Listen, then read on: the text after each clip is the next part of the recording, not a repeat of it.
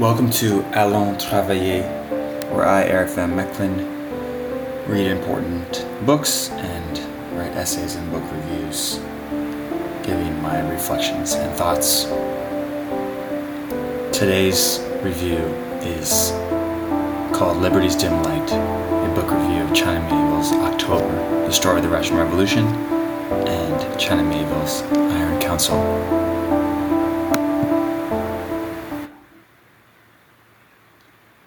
Liberty's Dim Light, book review of China Mieville's October, the story of the Russian Revolution, and Iron Council. China Mieville holds a PhD in international relations from the London School of Economics, is a member of the Socialist Democratic Party in England, and the founding editor of Salvage, a quarterly of revolutionary arts and letters. He wrote Between Equal Rights, a Marxist theory of international law, but is perhaps best known as an author of fiction where for his novels he has won, among other awards, the Arthur C. Clarke, Hugo, and Locus Literary Honors. His latest writing is a narrative history, October, the story of the Russian Revolution, arriving on the centenary of the pivotal year. After a useful prehistory detailing the autocratic monarchy engaged in the unpopular First World War, Mieville proceeds month by month through to the October uh, October 1917 takeover of the Winter Palace and the beginnings of the world's first worker state. In exploring the revolution, Mieville expertly moves from St. Petersburg to Moscow and beyond, just as the drama and strange impacts and influences radiated outward like a disjointed music ensemble's noise, and returned to the crucible in broken wavelengths. Even though 55 names and descriptions are included in the glossary of names and material, and their presence in the narrative is real, when he can, Mieville tends to focus on Vladimir Ilyich Ulyanov better known to history as Lenin, and to considerable but lesser extent, Lev Bronstein or Trotsky. After a description of Martov, who was later the leader of the Mensheviks, Lenin is described, quote, a man easily mythologized, idolized, demonized. To his enemies, he is a cold, mass murdering monster. To his worshippers, a godlike genius to his comrades and friends, a shy, quick laughing lover of children and cats. Capable of occasional verbal OGs and lumbering metaphors, he is a plain rather than a sparkling wordsmith. Yet he compels, even transfixes in print and speech, by his sheer intensity and focus. Throughout his life, opponents and friends will excoriate him for the brutality of his takedowns, his flint and ruthlessness all agree that is that he is a prodigious force of will, to an extent unusual even among that ilk who live and die for politics. Lenin's blood and marrow are nothing else. Mieville's description of Trotsky is similarly colorful. Trotsky is hard to love but impossible not to admire. He is charismatic and abrasive, brilliant and persuasive and divisive and difficult. After introducing the setting, serfdom as a living memory, and a few miles beyond the cities, peasants still dwell in medieval squalor, of this pre 1900 St. Petersburg and Greater Russia, and several more characters, Mieville preps the reader with a short prehistory of the political culture and Marxist thought in the latter years of the 19th century. Here, Mieville is in his element, having previously written between Equal Rights, a Marxist theory of international law, a left critique of the discipline digging into the theoretical debates of Marxism's foundations. As Mieville swiftly describes legal and economist Marxists, I had the sense I was in capable hands. These groups come against a problem. Quote, they have come up against a conundrum of left catechism.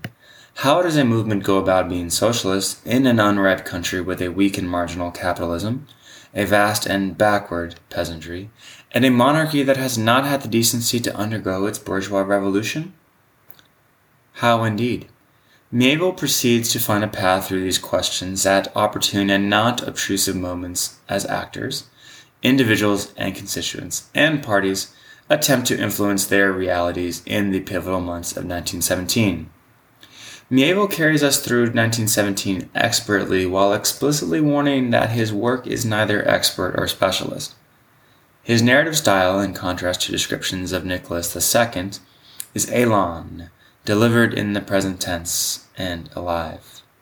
Lenin is important to our discussion of totalitarianism because the Bolshevik revolution he galvanized either led to or was followed by decades of Stalin. This is already simplifying dangerously, though. When Lenin died, Petrograd was soon renamed Leningrad.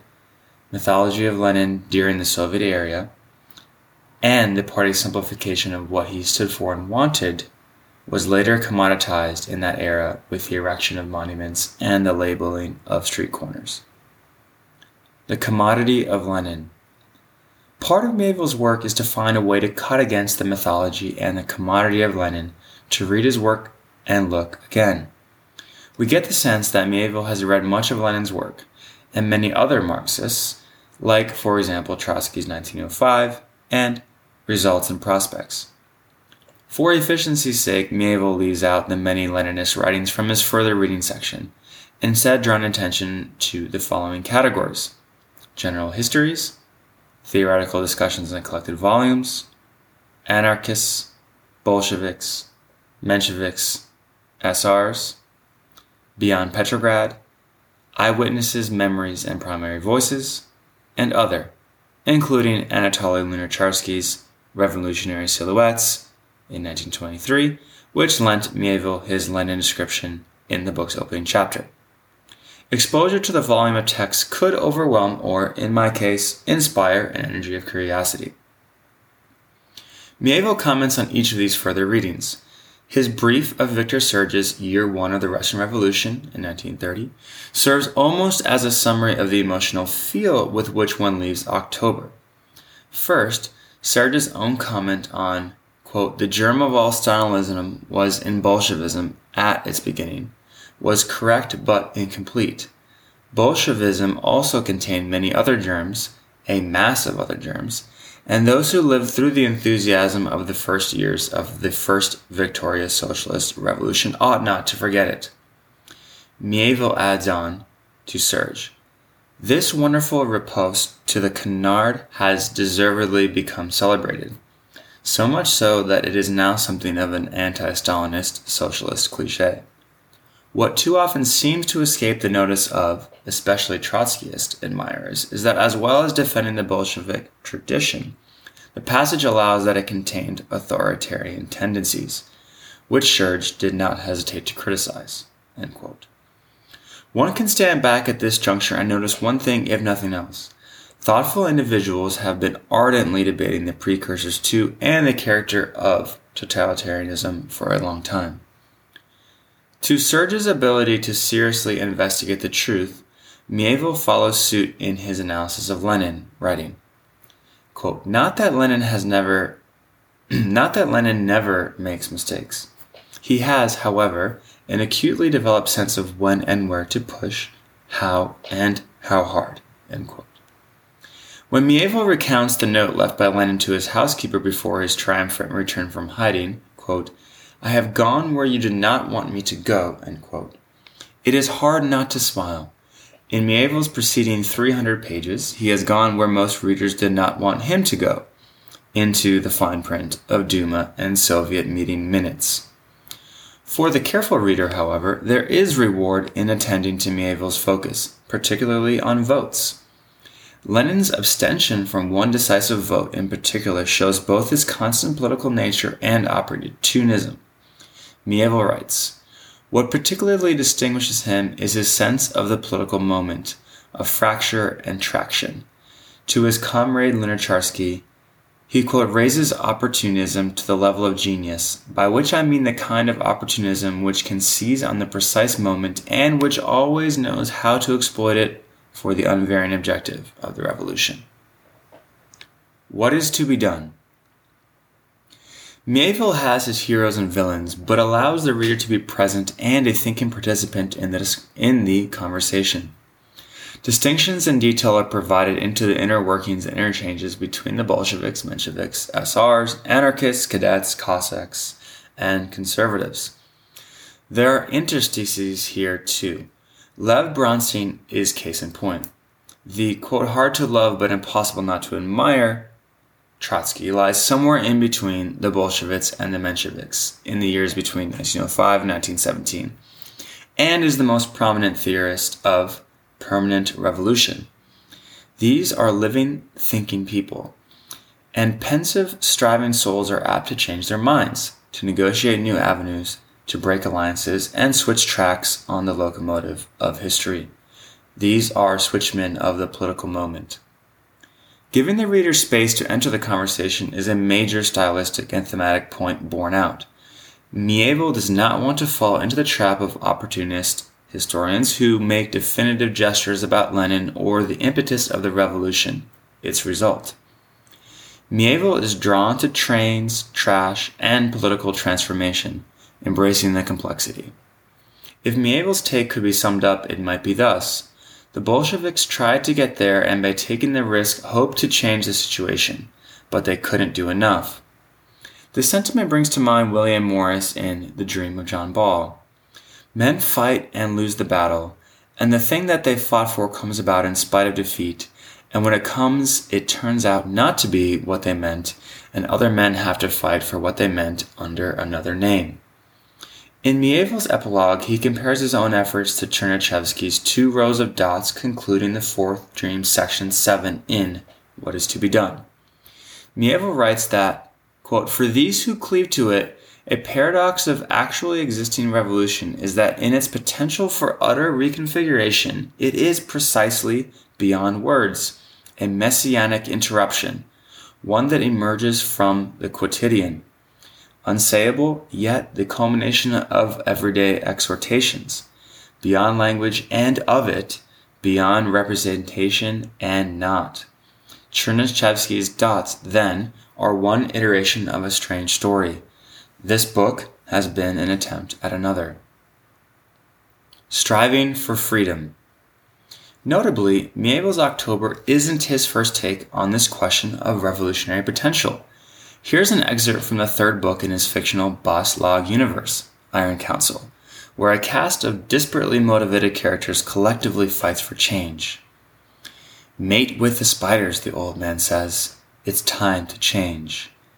Everything is still, only the bridge is being built, and now in the evenings, when the bridge crews come off their work, some cross the ravine to their sister encampment because they want to see the trouble. They come, hotchi in spines, apes trained and constrained by remaking, remade men given simian bodies. They come to see the strikes. They tour from one to another. The newspaper men on the perpetual train who have been dispatching their stories when there are messengers suddenly have something new to cover. One takes a heliotype of the picket of women. I don't know what I'll say, he says to Judah.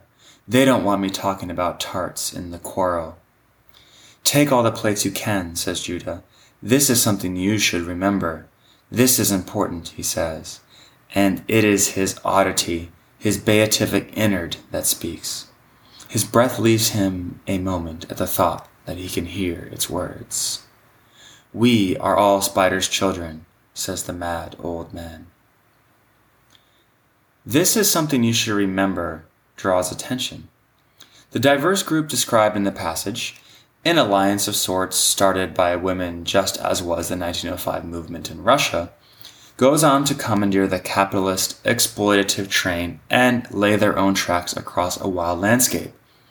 If one reads October and Iron Council in close proximity, as I did, one will have difficulty not seeing the debates, quarrels, and outright infighting of and between the Bolsheviks, Mensheviks, social revolutionaries, and their indices.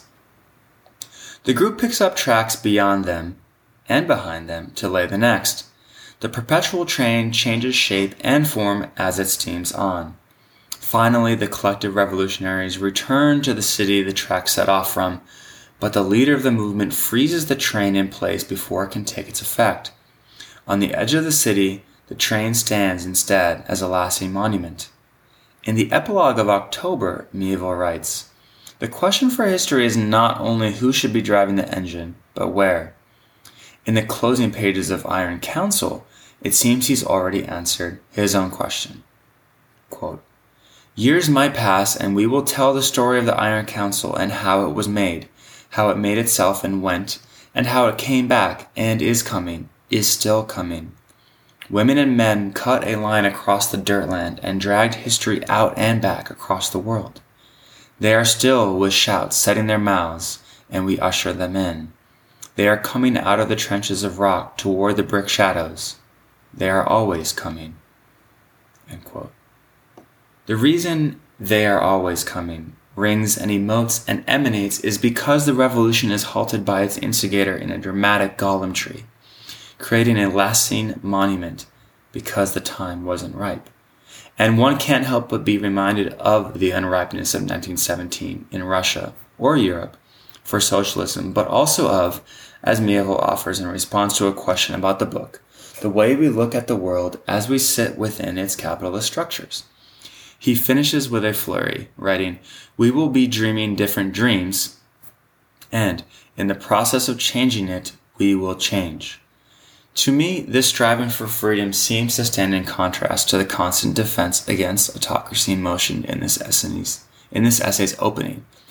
Perhaps there are competing elements in our psyches, souls, hearts, and bodies.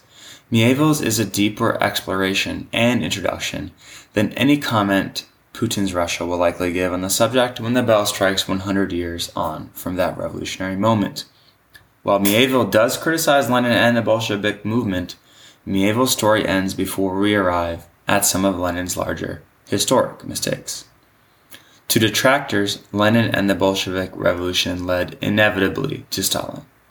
Mieville simply wants us to remember that it wasn't inevitable.